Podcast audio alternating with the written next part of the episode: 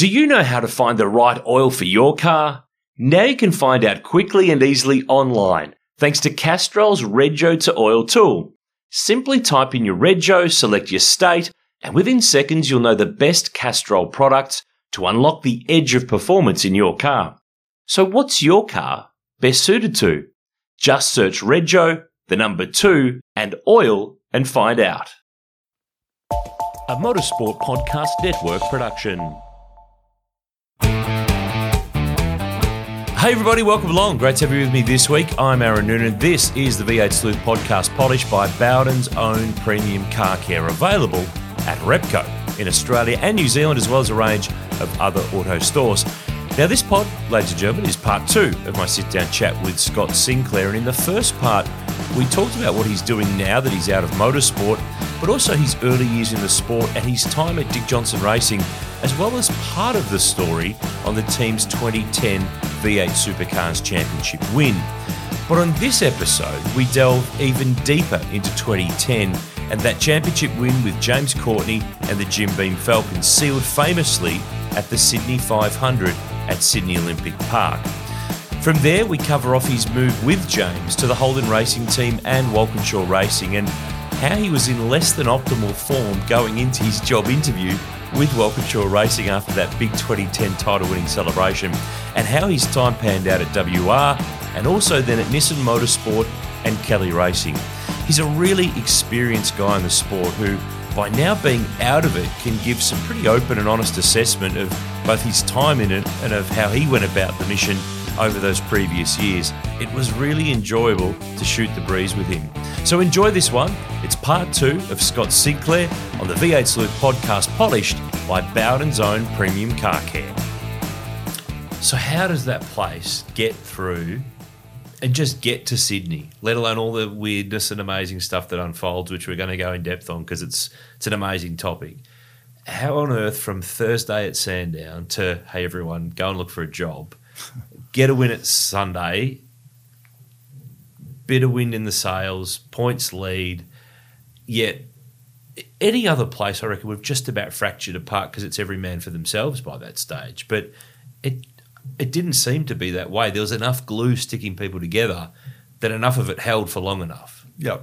Yeah, look, and that and that comes back to the, the beginning, 2008 really was where Adrian pulled all the pieces together and, you know, the, the um, everyone knew their job.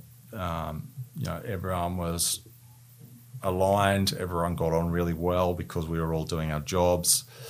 Um, and yeah, I mean, so the two things really are that it was strong leadership, um, and uh, full full credit for Adrian with that, and uh, the other thing was that the the basis was was there and had been there for you know a mm. number of of years, and everyone was committed to the cause and seeing it through. And no better example of the commitment to the cause than that Saturday at Sydney Olympic Park when the rain comes from nowhere and we go seriously within half a lap from a restart and cars firing off down the road in the dry to what three corners later they're firing off into the fence and it's a deluge. Yeah. What's your memory of? I guess I probably fast tracked it to the bit that everyone kind of remembers, and the he's in the fence, they're both in the fence, they're all in the mm. fence, which is the famous commentary line of Matty White and Skaife. But uh, t- take me into it. Take me into that weekend. Yeah. uh, I'm sort of rewinding to a time where we're we're in that big um, pavilion area with the paddock. It's it was a look. It wasn't probably the best spectator venue, but it was a pretty cool venue mm. to be at. But take me into that weekend, where you're at in it all, what you're thinking, and then when that moment unfolds. I mean, it's one of the most special things I've seen in supercar racing. What unfolds yeah. after that? Yeah. So. Um, yeah, we, we I don't remember practice or qualifying. Um, I think Saturday qualifying we called qualified all right, fifth or sixth or something. Um, but um, there's a few things that stick out. Um, we, we, we had a gap to the point where we just didn't need to be stupid. So we just needed to get it done. And in some respects, that that hurt us. It certainly hurt us on the Sunday where we sort of limped around because we weren't really trying. Uh, we, when I say that, I mean we Mm. Yeah, weren't trying yeah, to win. Is yeah, what I was yeah. trying to say.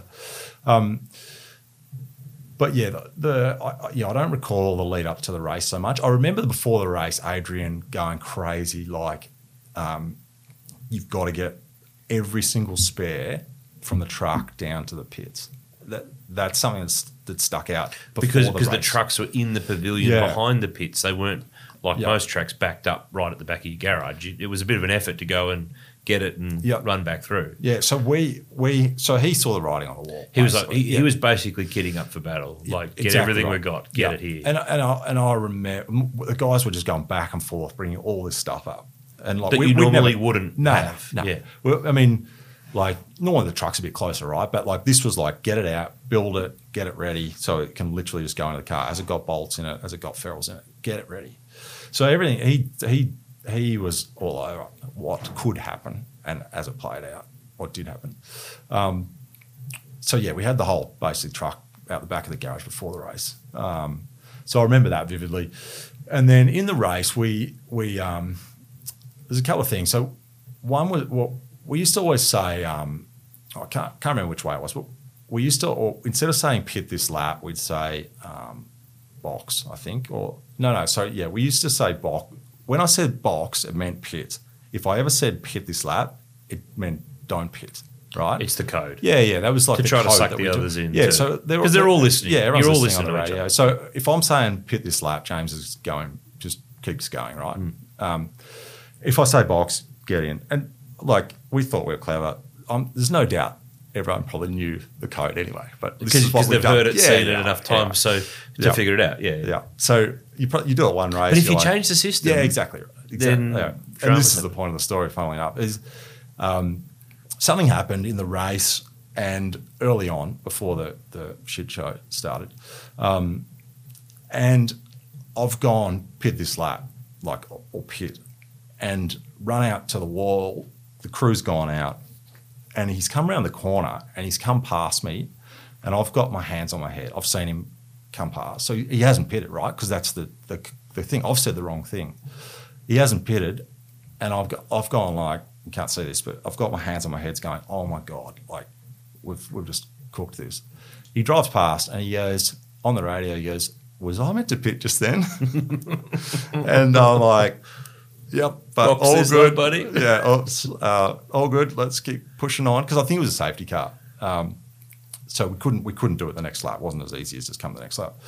Um, anyway, so I think it was us and another car or something didn't pit.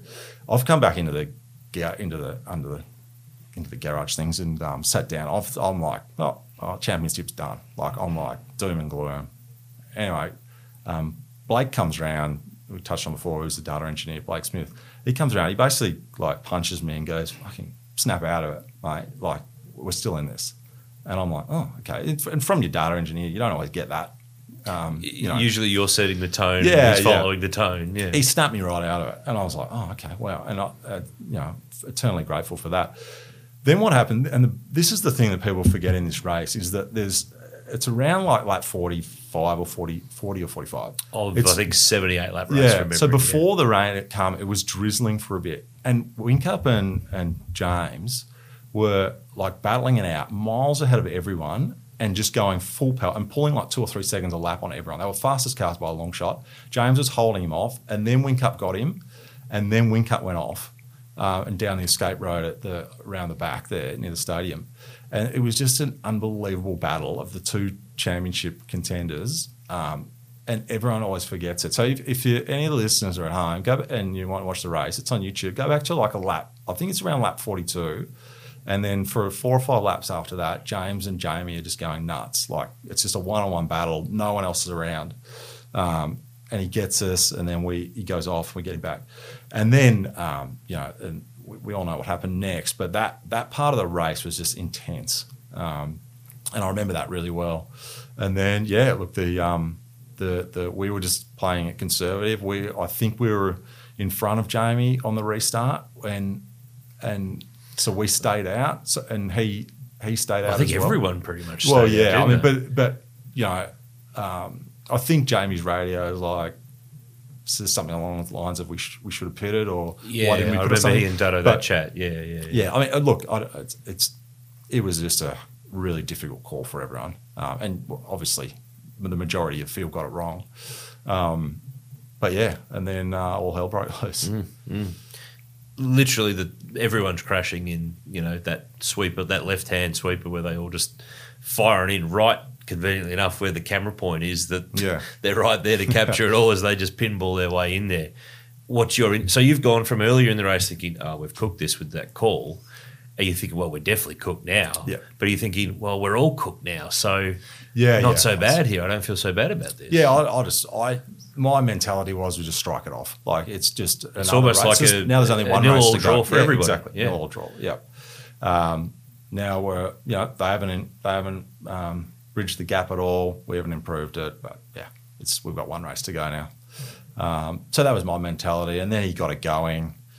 He got back to the pits. Adrian was running around. So my job, like Adrian, could get a bit, um, you know, uh, what's the word? He was a bit excitable, I suppose, at times. He was running around. So I sort of took the role in those chaos situations to sort of being the sort of the The uh, commander. Yeah, Yeah, yeah. yeah, yeah. Um, but again, another another thing that I, sticks with me, and it's a bit of a life lesson, really, was I, I thought we were done. Um, Done So- as in the car could not Yeah, go back yeah, out. and I was just like, which was a fair call to yeah, make after. but I was I was probably the only one in the team who'd made that call.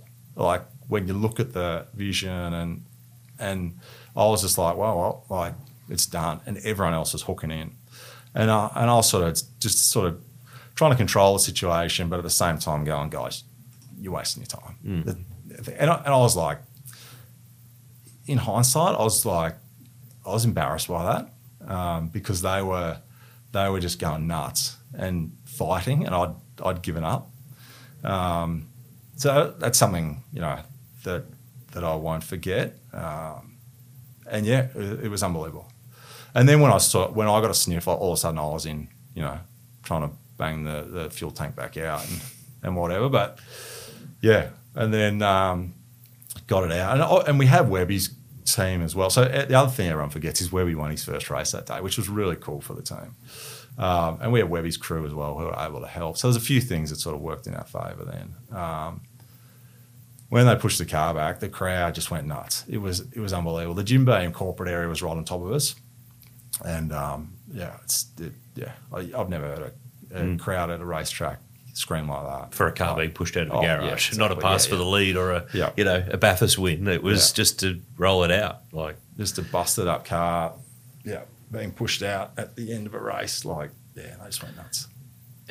there's stories of you know I think the triple eight side of it is that well you blokes didn't have the scrutiny that they did and you had every man and his dog more than you were allowed to be working on it and all that sort of thing. Uh, is that just sour grapes? Is that is that I don't know. What, what, what do you think of all that? Well, yeah, I mean, we, there was someone. I think it was it was either Vincent. Or, I think it was Vincent or Frank there from From Supercars. Supercars, yeah. yeah. sorry. Um, yeah, we had someone from Supercars there. Look, I think um, the, the the top arms were difficult to change. I think you had to pull the exhaust out, or when the exhaust was hot, you couldn't get the top arm out. And the For the top rear, arm was for the rear. uh, sorry for the front. Right. Sorry. Um, and so the guys were trying to get that out, and they couldn't.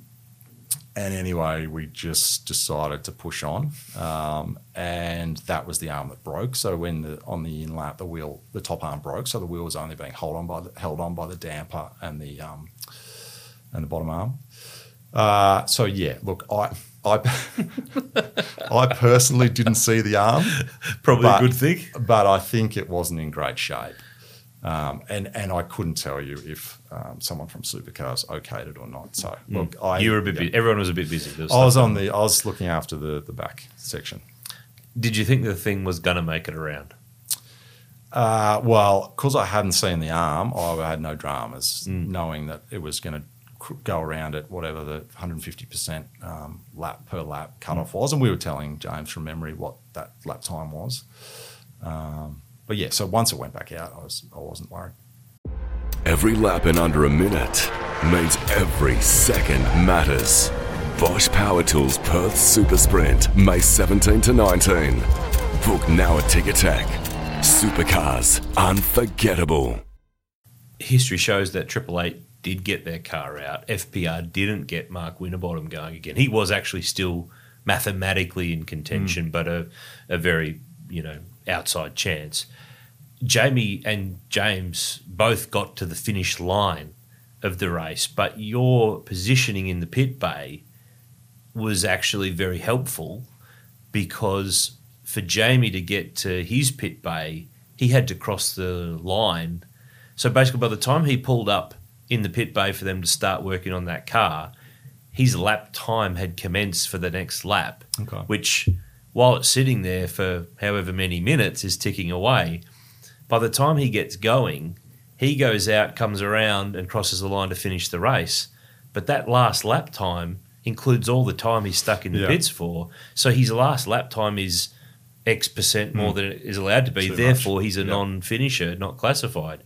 Whereas for you guys, and I hope I'm getting my memory right on this, that your last lap was okay because you were because you went out and around and crossed the Yeah, line we did a full lap or something. Yeah, but you hadn't gone across the control line of the start line mm.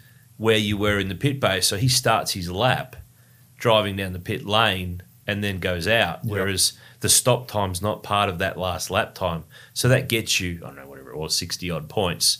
And Jamie gets nothing, even though they did get him back out there. So, in the grand scheme of the how it rolled the next day, didn't change the game, but could have changed the game just by being where you were in the pit lane. Yeah, oh, yeah, absolutely. And um, you know I, that that was all unbeknownst to us at the time. I remember we went down to the podium for Webby, and I walked past Jamie on the way back, and I said something along the lines of like, "Well done getting your car out," unbeknownst to me that he'd since been you know disqualified essentially. Well, he's a non finisher. yeah, yeah. yeah. So yeah, it was we, we went across that, and then, Mm. yeah, I mean that was a that was obviously a, a um, an extra um, benefit.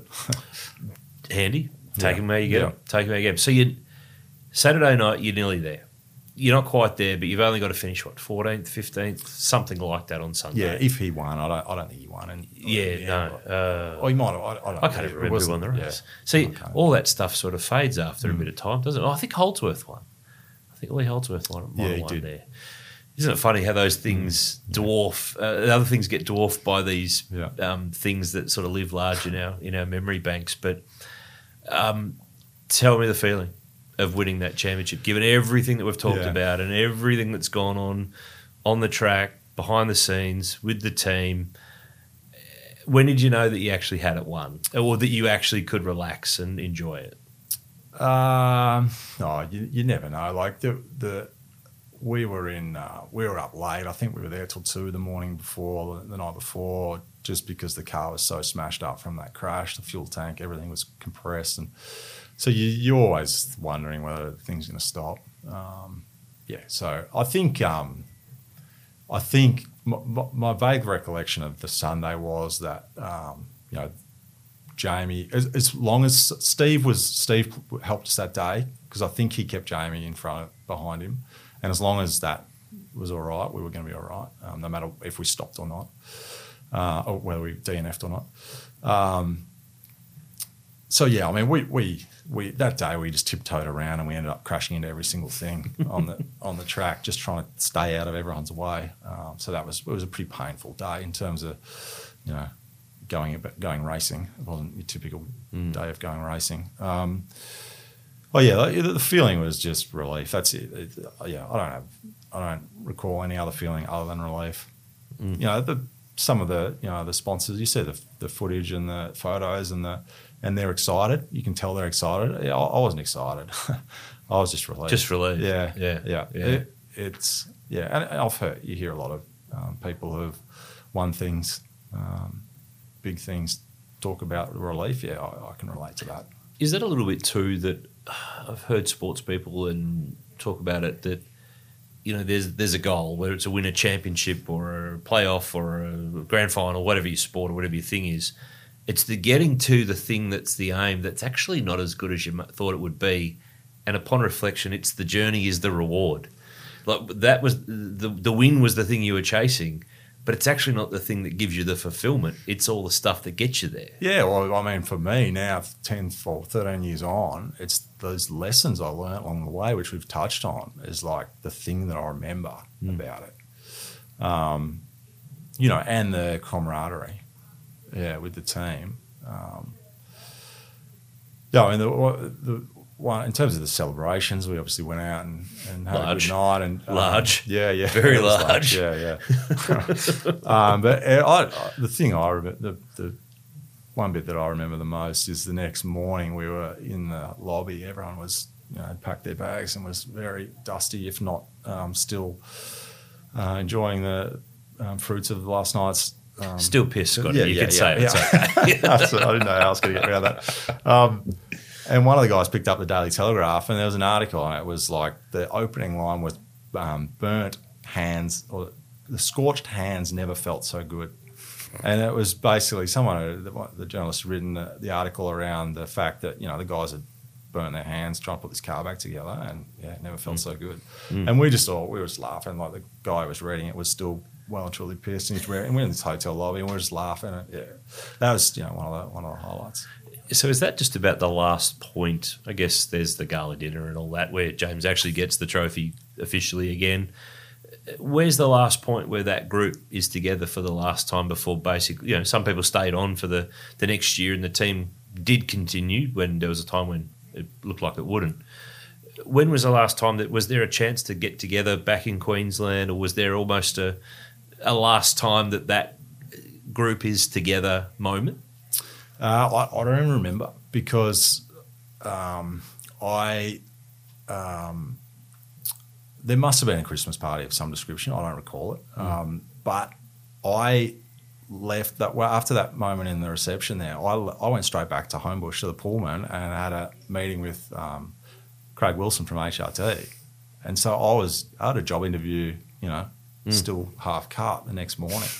So, um, you know, I was straight on to the next thing, unfortunately.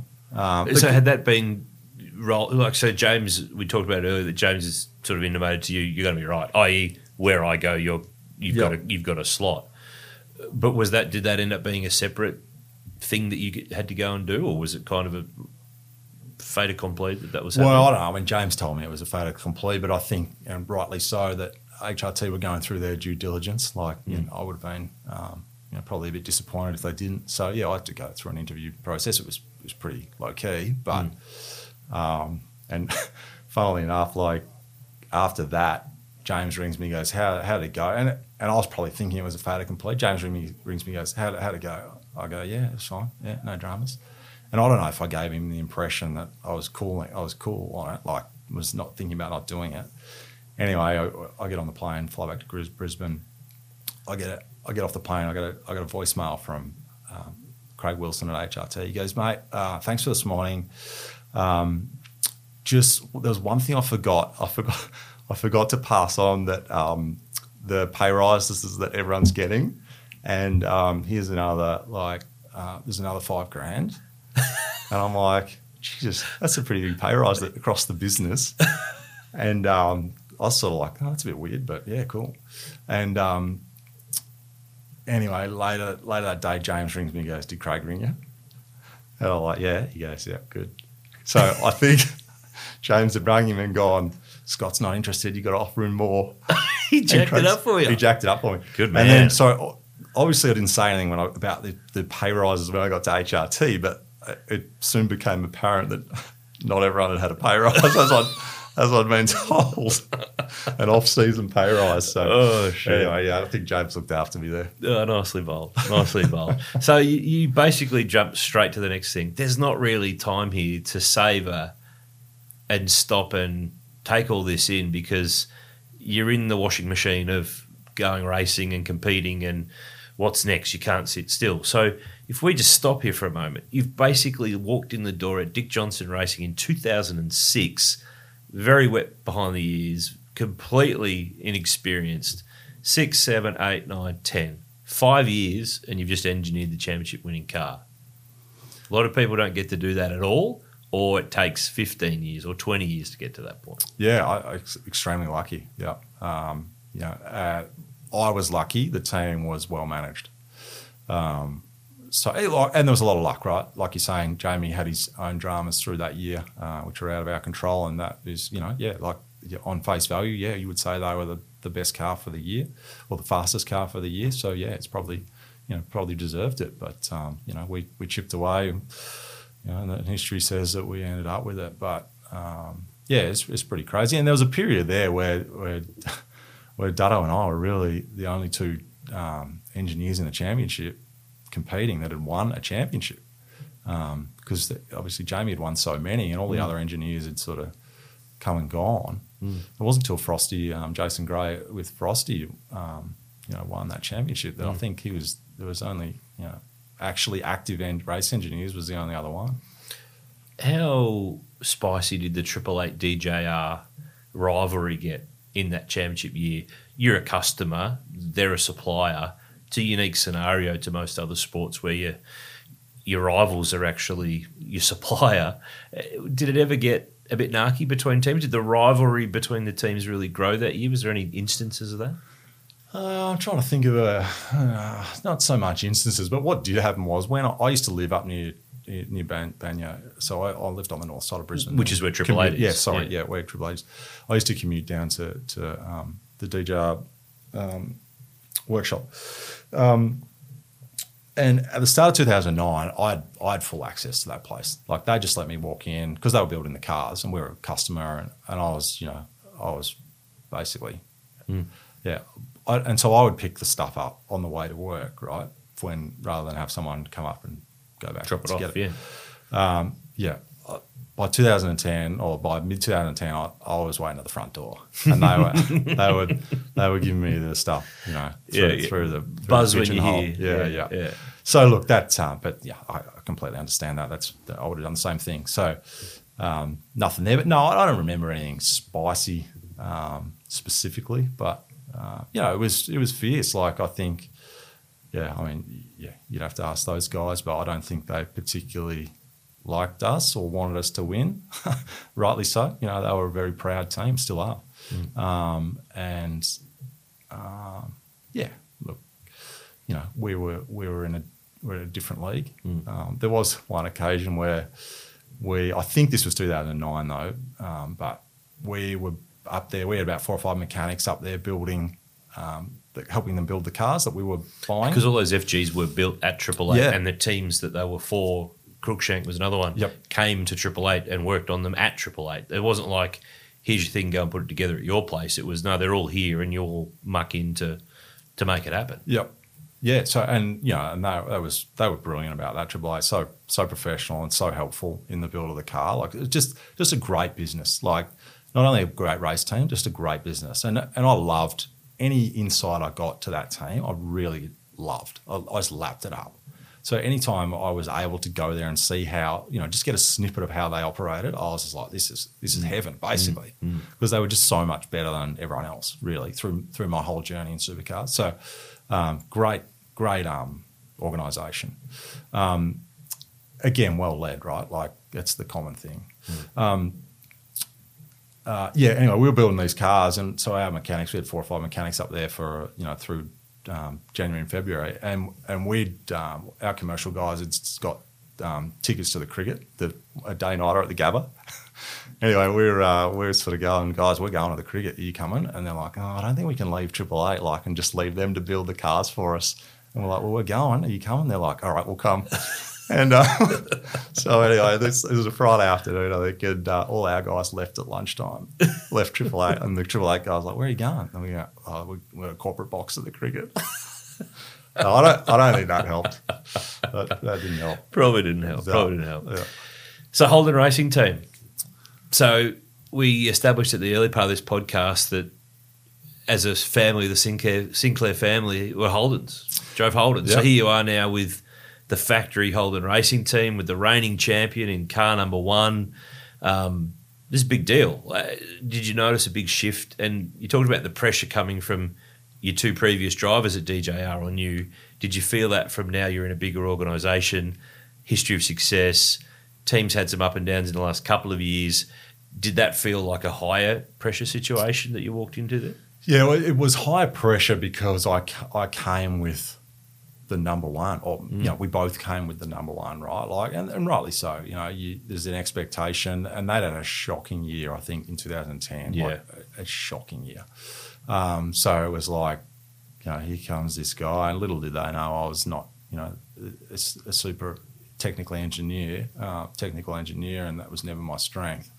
Um, so I wasn't really able to contribute to the actual engineering side of it. But um, yeah, no, lots of pressure. Yeah, but yeah, I, I was I was also um, pretty proud, like to have that opportunity. Like I, I really looked up to that team when I was a kid, and Robbie Starr ended up finding a letter that I'd sent him. I'd forgotten about. it. I'd sent him a letter when I was like, you know, thirteen or fourteen, going, "Uh, how how do I work work with you guys? And he's pulled it out. Like walked into the engineering office randomly one day and goes, "Hey, look what I found!" And he shoves it on my desk. And I'm like, "Oh my god, it's a letter from me to you." I'd written it to Robbie. anyway, now I'm sitting in the building, you know, working with the guy. So that was that was like that was wigged out. Um, and you know, all the posters on the walls and stuff that they had that were the posters I'd had in my bedroom when I was a kid. It's pretty. It's pretty cool. Uh, and the other thing was like the red, the red outfit, like the the red pants, the red, like the full Ferrari spec uniform. I was just like, this is so cool. Um, yeah, I was like, uh, this is this is cool. But then the the thing was like, um, I, yeah, it, it was a real challenge there, um, and I should have, you know, there was some things that in hindsight, when I look back, I was just like, "Mm," like they they couldn't get a uniform for me. Like I didn't have any uniform for like, you know, obviously the the racetrack stuff was the red stuff, but I was like, they just they just didn't couldn't have any uniform.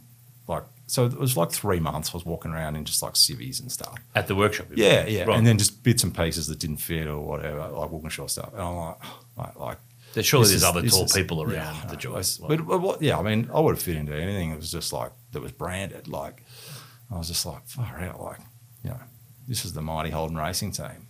You know? Mm. And then and then I, I never came to terms with all the posters on the wall either. Like it was all these posters from the from the old days were on the wall, and I'm like, and th- that wasn't the case at DJR. There was nothing from in in the workshop historical. It was, was in all the out the front in the yeah, which was Yeah. obviously the HRT didn't have a museum, but um, well, they kind of did actually. But um, anyway, um, So in essence, it's kind of like that. This is is it this team stuck in its own glory? yeah, I'm like, this is and it's cool. being There's- reminded to you yeah. every day. Exactly right. I was just like, it's cool that they're proud of their history, but right now it means nothing. It's not going to win the next yeah, race for you. Exactly. And that's the and I was like, oh, it always it always bugged me and I never could come to terms with it, whether it was me that was bugged by it or whether it was like just a, a bigger issue. Um, and you know, some days I just felt like ripping all the posters off the walls and just going, guys, like, you know, we're, we're wobbling around at the back here. Like we've got Tander and Courtney, we've got, you know, Mobil, we've got this huge, we got the line, we got the, we got, you know, the line. It's the Holden Racing team, guys. This is like, you know, we got to sort this shit out. Um, so that was it was a tough period. Good, some really good people, but it was just it was just difficult. Like, yeah, yeah, it was tough. Do you know how to find the right oil for your car? Now you can find out quickly and easily online thanks to Castrol's Rego to Oil tool. Simply type in your Rego, select your state, and within seconds you'll know the best Castrol products to unlock the edge of performance in your car. So what's your car best suited to? Just search Rego, the number two, and oil and find out. Was it a false read? So 2011's championship starts in again in Abu Dhabi because it's the Middle Eastern sort of period of the championship that we were doing. So I think James got he was negative points after the first race because I think he and Bugs got together or something, something happened. But then an epic. The second race is an absolute ripper, and if you haven't seen it or you've forgotten it, go and look it up. Race two of the 2011 championship. Um, James versus Jason Bright in the BOC Brad Jones racing car. It's a battle to the flag on fuel. It's a, it's like the, I've never seen Bryce Seals, who was on the HRT team I've known for a long time, so excited. Other than when the Hawks have won a flag, um, like that was a big win, but was that a really false read on what was to come? Oh, a- absolutely false read. Uh, that is that's my favourite race of all, of of all the races I've um, competed in. That is that would be head, Really? head and above shoulders my favourite race. Why so? we, we we new car didn't know the car looking at you know the telemetry screens which i'm not used to so i'm looking at all this data i'm like i don't even know what any of this means right? It's completely different different data system to what i'd use so it wasn't motec it was it was pi um, everything was different. We're in the middle east we're negative points um, and then the race i can't really remember how the race unfolded but i remember getting to the point where i was like okay we're not going to make it on fuel and I remember Bryce, as you touched on, goes, um, I think we can do this. And I'm like, so it's first round working with your data engineer. It takes a while before you can sort of know what they're, what when they're being conservative. Some guys are like, no, we can't make it, we can't make it, and they're really conservative, and so you end up pitting, and you're like, oh yeah, we could have made it. Anyway, you, you just don't know first race. I don't know what I'm looking at, so I'm just like, I've just got to trust him. He goes, I think we can make it. I'm like, I, I just remember looking at him going, all right, let's try it. We'll go, Yeah. yeah. yeah, If you reckon, like you've done this before, if you reckon we can, let's do it. Um, and um, Alistair, uh, Garth was out, so Alistair was was helping as well. And um, yeah, and James just saved so much fuel. Like his throttle trace was unbelievable, and uh, we all learnt so much that day when we when we downloaded the data about how he'd save fuel. It was amazing. Um, but yeah, f- favorite race. BJR hadn't won a race, and they got to the front, and um, you know, it's- part of me feels bad for him because they, you know, Brighty at that point when he got in front was like, well, it's his now, uh, and then for some reason James just lit up and came back. But yeah, great YouTube chip, uh, uh, YouTube clip. We're not paid by YouTube, by the way. No, but no. uh, I feel like we've sort of said it a bit today. But the good thing is that supercars have put a lot of those old races in the last year or two on their YouTube channel. So um, if you're bored one night, go for a flick. You will go down the rabbit hole of some of the old supercar races. And no, they're not paying me to say that. We love the history of the game and we love the, the old races as well. Why didn't it work? I mean, it's a big question. It's a hard question. That HRT era, 2010, as you touched on, was a they had a great year in 09 hmm. and then the wheels fell off. Garth still salvaged some results, but Will was all at sea and was out the door by the end of the year. It just never really got going again. So you were there for what the next three years, Three, two yeah. with James and one with, with Garth, Garth, in the first year of Car of the Future. Looking back on it now, we're, we're 10 years removed from it. Was it a bit of that, what you talked about before, that living in the past and constantly being reminded of it and not, you know, basically Triple Eight had moved to Holden and became literally the Holden racing team in that Yeah. period later on. Yeah, look, it is a combination of things. There's no one thing. Um, in my time there, it was just lack of leadership. Um, oh, no, it wasn't just. It was, that was one of the things.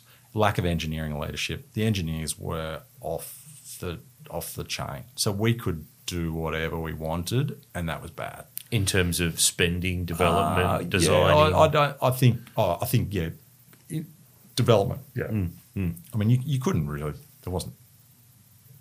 You know, things you could buy off the shelf to make your cars quicker. It was. It was just design and manufacturing. Yeah, uprights. Like we had thousands of uprights, and it was just. Um, and and we were just just in a hole and trying to get out of it, and just couldn't um, through through overcomplicating it and trying too hard, really.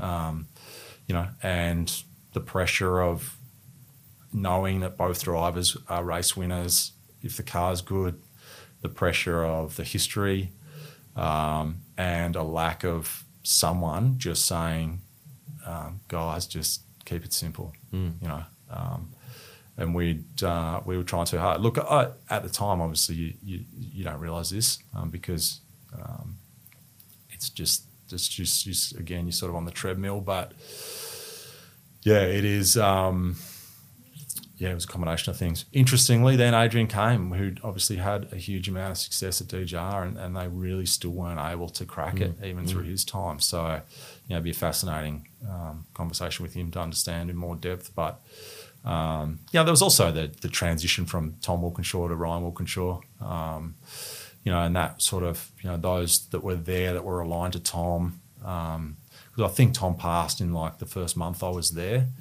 um, and uh, so there's those that yeah were aligned to him, and then Ryan coming in, and yeah, there was a whole heap of things, but yeah, it was it was just tough, and and I just completely lost the love of engineering, basically.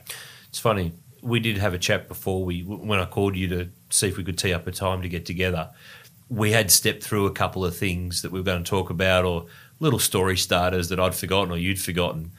But one of the things that I mentioned, uh, and I wanted to share with their listeners, I vividly remember it being in Townsville on a Sunday night, two or three beers in, because that's what you do on a night when you can't fly home. It must have been you. You were at HRT, so it must have been 2012, maybe 13. And I have a very vivid recollection of our discussion where you said that you were keen to not be a race engineer for the rest of your life you wanted to get into the management side of things and be up the food chain and and have an impact in that that side of things. So that now correlates with me in what you've just said. That's where your brain was about that time because clearly it, you were unfulfilled in what you were doing. Yeah, look, yeah, absolutely unfulfilled and couldn't see a way out. Yeah, it, it would be changed if you were winning, or would you have felt a bit the same? Uh, well, oh, yeah, I, it's hard. Yeah, hard question. Yeah, true, true. It would it would have helped, but it Yeah. wouldn't have. I don't- yeah, who knows? I, I wish I had that problem. yeah, good problem to have. Good problem to have. But basically, that's at that same time. Yeah, absolutely. yeah, yeah, these yeah. feelings, yeah. yeah. And that is probably that last year. Um, they made a few changes. Uh, yeah, look, to be honest, at the end of 12, after those first two years with James, I was already sort of half out the door mentally. Hmm. And then they they sensed that, I'm sure. Uh, and we, and among other things, the change wasn't made just for my, my purpose. There was a whole range of reasons. But then I got moved on to Garth's car, which I really enjoyed. I really enjoyed working with Garth. Um, and uh, I worked together there with Jason Bush. So he did a lot of the hardcore engineering stuff. So I got sort of off the, the shackles off there. I didn't have to worry about that. I just got to do, um, you know, a bit more of the race engineering stuff. So, um, yeah, that was a really enjoyable year. But um, yeah, I, I was out. Did you go looking for the Kellys, or did they find you? No, so I actually, um, I actually resigned. I think in September or something. Uh, told um, Tony Dow would have been, or no, it might have been Steve Hallam. It was Steve Hallam, um, and um, no, didn't um, didn't. Uh, yeah, had nothing. Finished the season. Just had nothing. I, I'm going. Yeah, yeah. Yeah. Actually, I think um, I think um, in the last couple of weeks after the season had finished, it, John Crennan actually reached out, um, and who was, funnily enough, at HRT back in the days, and he was now sort of a consultant with with Todd and Rick at, at Kelly's, and um, he he interestingly he saw the the pathway for an engineer to be a team manager. And he was the first one to do that. And, and Dutto followed very soon after, maybe the same year. But um, And then there was a bit of an influx of them. And now you see it uh, across the paddock uh, a lot more. Um, so, and that was sort of, you know, a, a continuation of what I talked about before, where we sort of, the engineers were sort of, you know, running the, the, the um, you know, team a bit more, and then yeah, and ended up in engineering in the race man- in the team manager positions. Anyway, so he saw he saw that, and um, yeah, sounded me out, and then um, yeah, went through a, a, a um, couple of chats with with Todd and, and Rick and um, and Nick Ryan, which was which was pretty interesting, and then yeah, then Why, why interesting? Why are you giggling? Oh no, it's just a it's a random like. So John goes, all right, you got to meet all the guys, and so he goes, well, I booked this cafe in Elwood, just down at the beach in Melbourne, and uh, I got I got there early. I'm sitting in the car, and he rings me ten minutes before. He goes, all right. Um, so John, um, Todd's going to be there. Rick's going to be there. Nick Ryan, Who was the and, commercial guy? We should yep, point out. Sorry, Nick, yeah, yeah, yeah, Nick Ryan, and uh, and Craig Spencer, who was the engineering manager at the time. I'm like, yeah, okay, no dramas. He goes, yep, just like you know, be yourself. So he was on my, he was batting for me. I could tell John was, and I didn't know what I was walking into. Anyway, it was the the guys were fine, but Todd was like was grilling me and just asking me sort of random questions, like strange questions, and um, and I didn't know how to answer them. Like he's, he's, he's um, it was just it was funny, but it was like, and they were kind of laughing, but I was just like, is this a joke or Am not? I having Like- the piss taken Yeah, out of yeah. here and I'm not Um, aware of it? And I'm like, so I'm just balancing between making jokes and and answering them seriously. And it was quite like, uh, it, I, yeah, it probably was awkward, but um, it was also sort of funny, and I was just like, wow. When it left, I'm like, fuck, that was random. So was this a test or a job Yeah. interview? Like, Yeah. And at one point, I remember Nick like basically goes, oh, like he was embarrassed, like he was funny embarrassed, but like he was just like, oh my god, can you guys shut up? Like, oh, anyway. So I think in hindsight, I, that's why John was kind of just like giving me a like a, a you know a little. A, a pep up, I suppose, before I went in because he knew what I was going to be walking it's into. It's going to be but- weird weirdness here. yeah.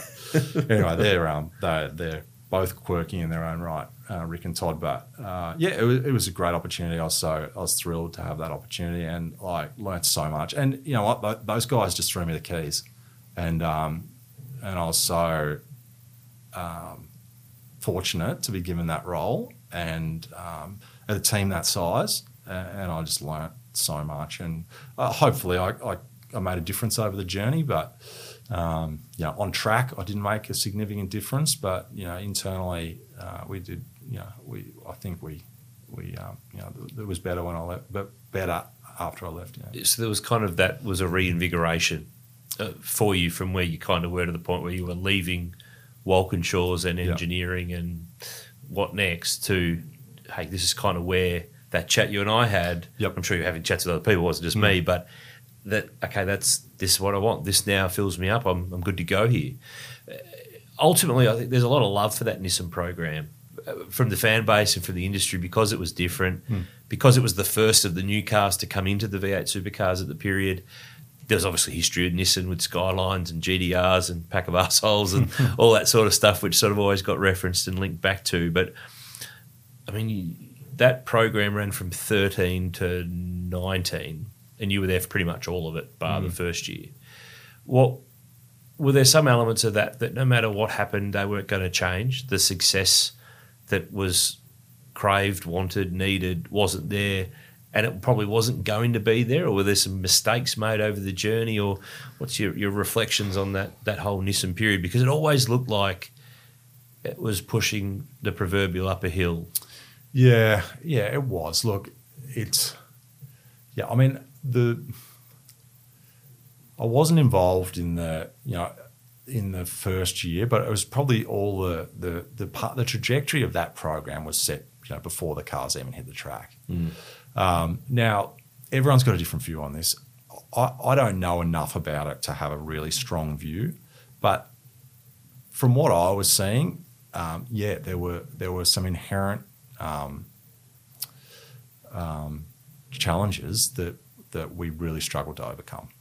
The, the engine was without doubt uh, one of those, and and the aero. Now, um, other people will point to the aero as being a, a, a strength because it, it the car was had a lot of rear downforce. It was very stable. It was so quick across the top at Mount Panorama, um, like super quick, but so slow up and down the hill. And, and the sector times, um, you know, um, reflect that. But for every time you sort of made a, uh, you know, put your hand out to try and get an engine, you know, exemption, you know, someone would say, "But you've got this." And look, it was just that. That was it, ongoing the, for the whole time. And we were, um, you know, we were trying to rehomologate all the time, and we were we weren't following the process because the process wouldn't allow, you know, it wasn't going to help us. And it, yeah, Did you guys just need, you guys need a politician? Because I think there's other race Yeah. teams and one or two particularly over the journey that that's their strength. Hmm. They they can play the game. They Yeah. have the playbook on how to play that political game, which, like it or loathe it, is part of the game. Yep. Yep. And it's a numbers game as well, right? There was only four cars with one hmm. team out hmm. of, you know, how many, uh, 10 or 11 teams. Hmm. So, yeah, like I get it. I get it. If I was on the other, if she was on the other foot, I would have probably been doing the same thing. But yeah, it was just like, you know, and Todd spent, you know, invested so much time and energy. And it eventually, I think, probably wore Rick out. Um, but Todd put, yeah, so much into it. Um, to try and get what what we felt was a level playing field. But yeah, it just it was just um, buried in um, politics, um, you know, and data and yeah and process that probably wasn't set up for you know the the third manufacturer um, and third and fourth and fifth. Yeah. But yeah, like I said, I like the, the you know some of the, the pathway was potentially um, you know at the very start. Um, yeah, I, I I wonder again. You'd have to ask the people involved, but whether they would have done things differently, I probably think they would. Let's talk about some of the good stuff because there was good stuff along the journey. I reckon that team in that time always did a great job commercially. Sponsors, liveries, Nissan's factory involvement was awesome. Um, there was the Simona de Silvestro program. There was Norton, Jack Daniels, like great brands who did great things over the time. The only bit that was missing was that regular on track success. But um, this one sprung into to play the other week uh, here at work was Caruso's win in Darwin. Was, that was 2016, I think, hmm. from memory off the top of my head. And the other one that really sticks in my mind is Rick's win at Winton, which was 2018.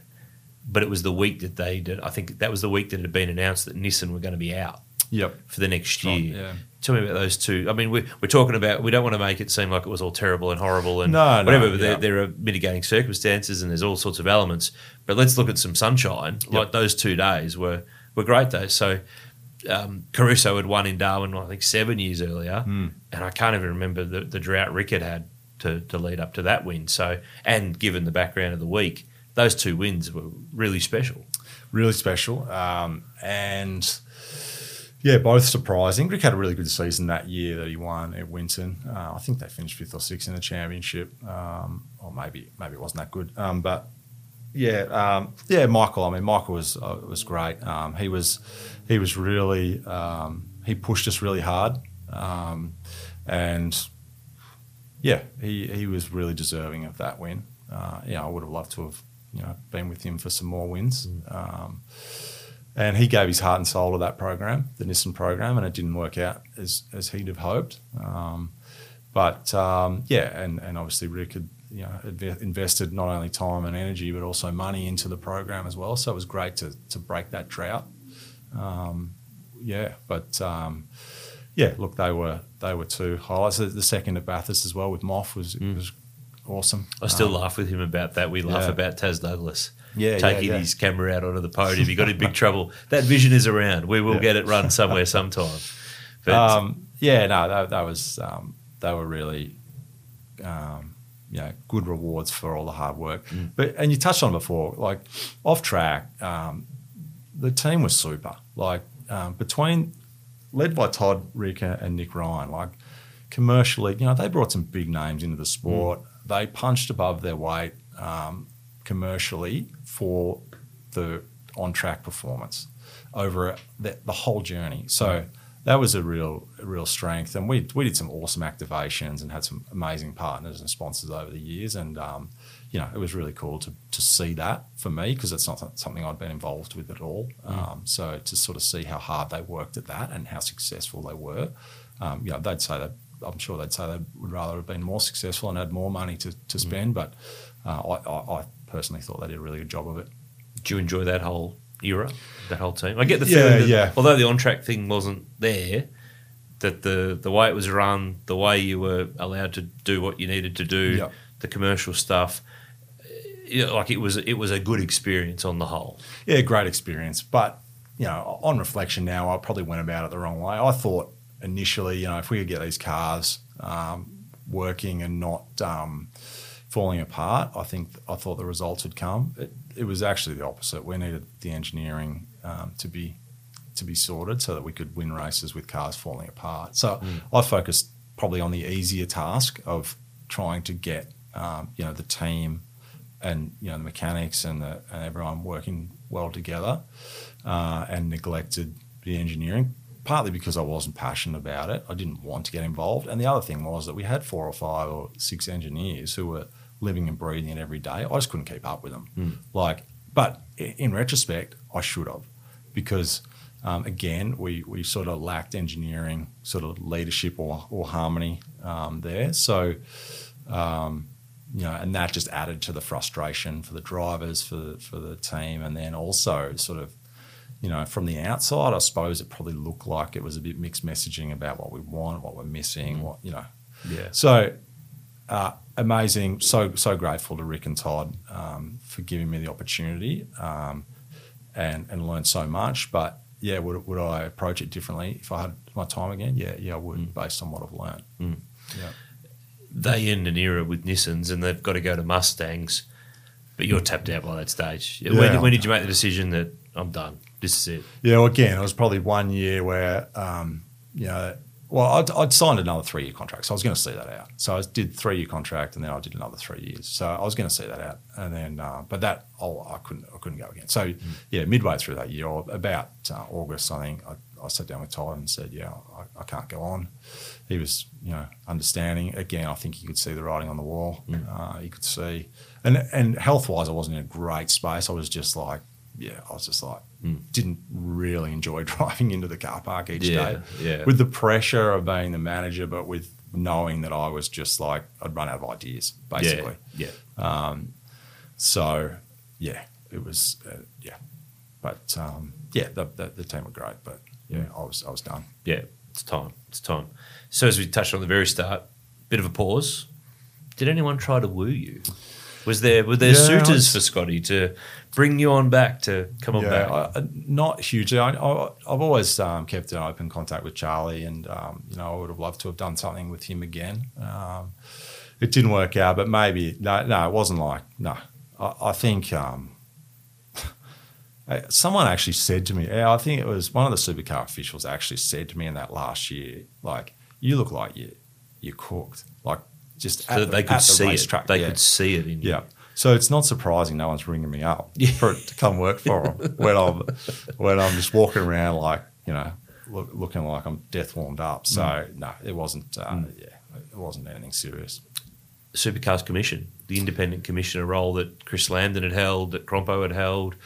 How did that all come to be? And what what, what was the, the the lure there? Why Yeah, so Todd, Todd was obviously on the commission for the majority of the time I was there. I was really interested in the in the goings on there, um, and then yeah, it's um, uh, it came about that Neil was um, Crompton was stepping down off that position, and um, so I um, asked Todd about it, and he went got to work for me, campaigning for me, um, which I really appreciated, and.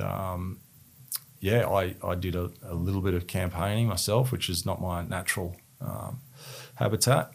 But um, yeah, got elected. Um, and literally the day I finished at Kelly Racing was the day that they um, they rang me. I think actually Neil, oh no, it was um, um, Steve. Um, Steve Horn. Steve Horn Yeah. rang me and um, and said, "Yeah, you're you're, you're up." I, I was I was so pumped. I was so pumped. We rocked up to the first meeting. I'm like, again, I'm like, God, I'm out of my depth here. Like, uh, but the the the group on the commission were fantastic. Um, I learnt heaps. Um, you know, um, Brad Jones, Tim Edwards. I, I actually enjoyed working with Jamie Whincup. Uh, we hadn't crossed paths at all. Um, you know, Adrian was in there. Um, you know, Shane Howard, Sean Seamer, all, all the commission members um, were really good to me. Um, and uh, yeah, it was a couple of years that I, I really valued. I think a lot of our fans probably don't quite understand how it all works or what it does or when you're the independent, what you're doing or what you're not doing. But did you have a couple of things that you wanted to try to make happen, bring to the table, issues that you felt were not addressed previously in, in the sport that you could now have a bit more of an impact being in that role in? Yeah, look, I, I mean, I didn't walk in the door with a with a checklist of things. I was obviously trying to find my feet and get the lay of the land first. But yeah, look, one of the things um, that you know, I at, once I was out of the the team land, uh, you know, and sort of understood a bit more was around the mental health side. So we had some um, guys at at uh, at Kelly Racing who were uh, affected quite significantly by it. Um, and it was apparent or became apparent that I was completely not educated to assist them properly. Um, and I'm not talking, I'm not that I wasn't a doctor. It was like what you know, seeing the signs for one, um, and then you know reaching out and helping. So that was sort of you know in my last year, and then sort of I was like, well, actually, I- I'm in a bit of trouble here as well. Um, so sort of once I'd stepped out, I sort of resolved to um, you know educate myself a bit better. And then I was like, well, you know, if this is going to be happening in all the teams, there's going to be people in all the teams that are suffering, you know, varying degrees of, of mental health issues. And um, so I sort of put um, put it to the commission that I, I would like to go to all the teams and talk about my experience, but also just provide a really basics, you know, 101 um, mental health education piece. You know, certainly not proclaiming to be a professional in any sense, um, but talk about my journey. Um, uh, the commission uh, approved that, um, you know, without any any concern. Uh, put the presentation together and then got on, on the road trip. Uh, went around all the teams. Like you sat down with the whole crews. Yeah, so the got- whole race teams, not Yeah, just got, management. Got the or- whole, yeah, everyone. team yeah, uh, for each of the teams, and um, you know, in in um, yeah, i everyone drivers for most of the teams, the drivers were there uh, as well, um, and um, yeah, put, did this presentation, talked about my journey, the the um, you know the symptoms and the, the what I found, and then you know some really basic um, you know tools to to you know look at yourself and see how you're tracking, and then you know obviously um, where to go if you you're beyond that, and also just about having conversations in within the team with each other to see how everyone else is going. It's you know it's along the lines of the the Are You Okay you know day and, and slogan. Um, yeah, along along those lines. It, yeah, it, it was amazing the feedback I got from that. Were you surprised? Uh, yes, I was surprised, but then, you know, yeah, I, yes, I was surprised. A lot of people um, ring me, email me, grab me on the way out, saying thanks so much. Um, you know that that's me standing up there. Um, some very uh, influential and and you know uh, big names were, were doing that in the sport. Were were pulling me aside. Uh, and I was, yeah, so I was like a bit blown away, but I was also pretty, um, you know, I was, yeah, I was, I was like, I actually really enjoyed it. Like I was like, this is, I'm really glad I can give back to the sport that's given me so much. So, uh, yeah, it was really fulfilling process, but it was the tip of the iceberg, right? Like, and we know, like this was this was three or so years ago. So, um, you know, lots, lots, a lot of awareness has come since then, um, and will continue to come. And you know, uh, you got these teams. There's you know 30, 40 people involved, and they're you know devoting a huge part of their life to this. When you're not winning, when things aren't going well, even when things are going well, like it's not surprising that this is an issue within this industry. Mm, mm.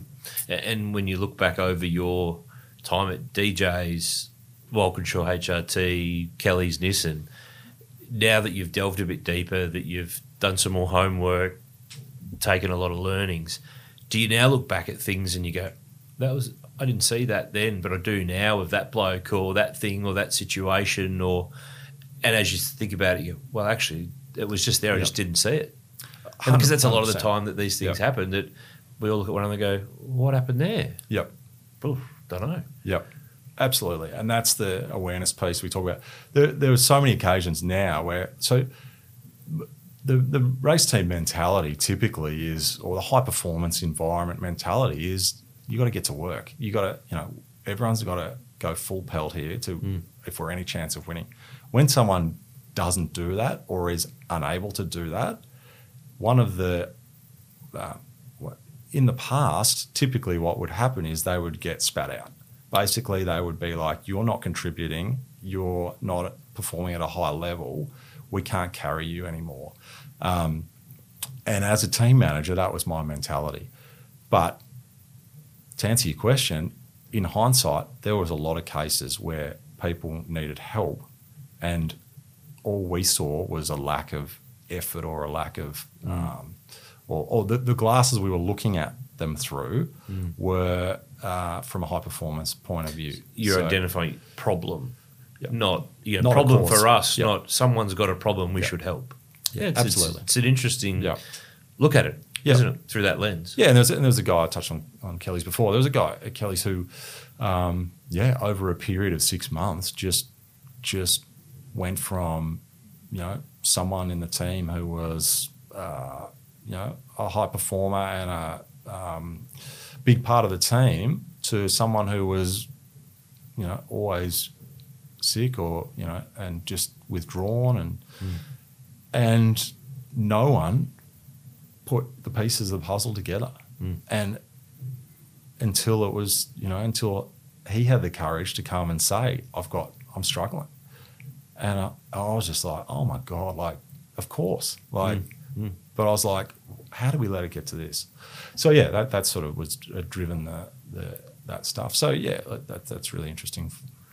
Do you think that it, it's improved? I mean, obviously, it's hard to say that you're not you're not in race team land and in the sport now. It's been a couple of years, but I'm sure you keep in touch with some of the guys you used to work with and stuff like that. You feel like there's an improvement in that area? Well, I mean, I think generally in the in the society there is. Um, how that's permutated through the race team, I, I, I don't know, but I think I mean the younger generation seem to, um, you know, be more aware of this, and you know, a lot of the teams are made up of young, um, you know, guys and girls. So hopefully, it's it's it's infiltrating, but yeah, I, I don't know. Um, yeah, yeah. It's a huge piece. It's a huge piece around not just. I mean, we're in the niche of the niche of the niche of motor racing, but sport, society, life, the world. It's Yep. it's a, it's a huge part of it, and it needs a bit more time, a lot more time um, devoted to it. We covered off very early. We're just about there. It's been a great chat, mate. Really enjoyed going down memory lane with you. You mentioned about the piece of memorabilia of that first turn 2008 Eastern Creek photo that you got blown up. You've had a wander around our office. You've, you know that I love a bit of history, and there's a fair bit of it in this joint. What else have you kept? What else are you? What's your your cherished motorsport things from over the journey? Have you sampled a few things, souvenired a few things along the way? What's uh, what's what's in the Scotty Sinclair collection? Well, I've still got the red pants. I've You've still got a yeah, I've Still got pair. the red pants, and they come Oh. out for a fancy dress every day. But anytime I can get them out, I'll get, I'll get them out.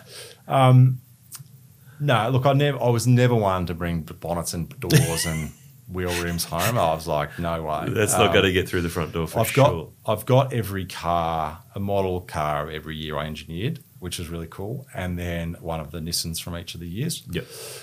That's cool. Um, and when I left um, Kelly's, Rick and Todd got um, Rick's um, Bathurst steering wheel mounted for me. Cool. And a photo of the team and a thank you message. So I've got that up. Yep.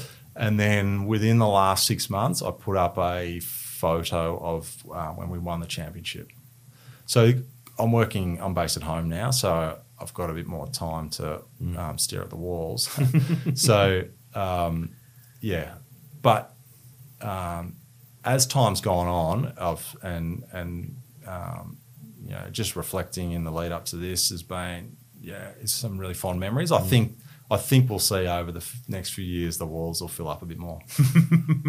It's a warning to the family. Yeah, Um, what sort of a couch viewer are you? You clearly still follow it. You keep an eye. There's guys you worked with over the journey who are still in the paddock engineering and running teams and, and doing stuff. Are you a good couch viewer or are you painful to watch racing with? Um, well, I'm a, I'm a commentator. So, Oh, really? I um, An en- a commentator of the strategy and engineering or yeah, yeah. What, of what's going to happen next? Yeah, that's okay. my. I, I enjoy. bit of analyst role yeah, yeah, thing. yeah. Ooh. I actually tried to get that job um, at a couple of times through um, Supercars TV. So. Um, for, for people who don't know, there's a in the commentary box. There's a someone who helps uh, feed information to the commentators, Hmm. and I was like, "That's my job. I'm gonna, I gotta get that." And um, Nathan Prendergast, who was uh, head of Supercars TV for most of the time I was in uh, in the sport, I I, off, I hit him up a few times about that job. He would never give it to me though. But um, yeah, I, I um, yeah, it, it would be up your alleyway. Be up your that's alleyway. uh, that sort of yeah. That's so. I, if Lucy's watching, uh, my wife, when I am watching the supercars, yeah, I'm so my um, competitive uh, um, challenge in that is to say what the commentators say before they say it. yeah, yeah. Yeah, What's not what's happening. It's what's Yeah. going to happen next Yeah. and why it's going to happen next. yeah. Hmm. Might see if we could take you up on that somewhere along the line of the brain cogs are ticking on what could be done with that sort of thing. Scotty, we've had a big chat. We've covered a lot of ground, so much so that we've chopped it into a couple of pieces here um, for our listeners. Your story's a cool one. I hope you've enjoyed going back through it here, the highs and the lows, and all the bits that happen along the way.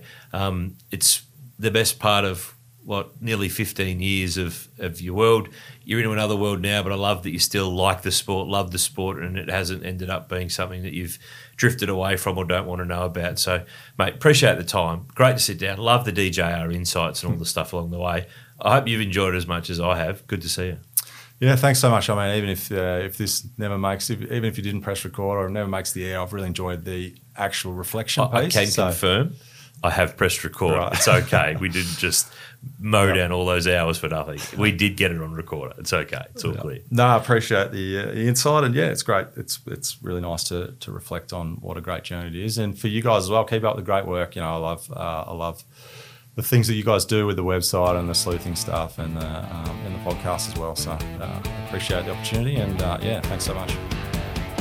And there you go. That is Scott Sinclair on the V8 Sleuth podcast, polished by Bowden's own premium car care. Now, Scotty's episodes are proof that it's not always the big name drivers with the great stories to tell. There's so many great stories among engineers, mechanics, management in race teams, and it's more of those that I'm pretty keen on delving into in upcoming months on the pod. I really enjoyed this chat, and I reckon you could pick up that I did, and I hope you did as well. Look, that's us done this time on the V8 Sleuth podcast. I'm Aaron Noonan. Thanks for tuning in. Send us your feedback via the form on our v8sleuth.com.au website, and I'll chat with you again soon with another episode next week.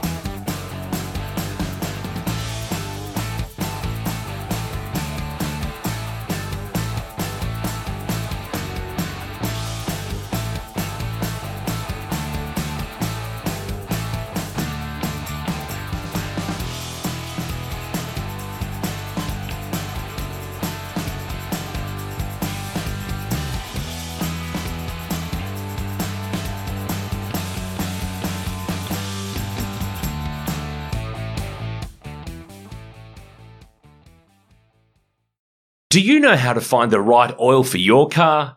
Now you can find out quickly and easily online thanks to Castrol's Rego to Oil tool. Simply type in your Rego, select your state, and within seconds you'll know the best Castrol products to unlock the edge of performance in your car. So what's your car best suited to? Just search Rego, the number two, and oil and find out.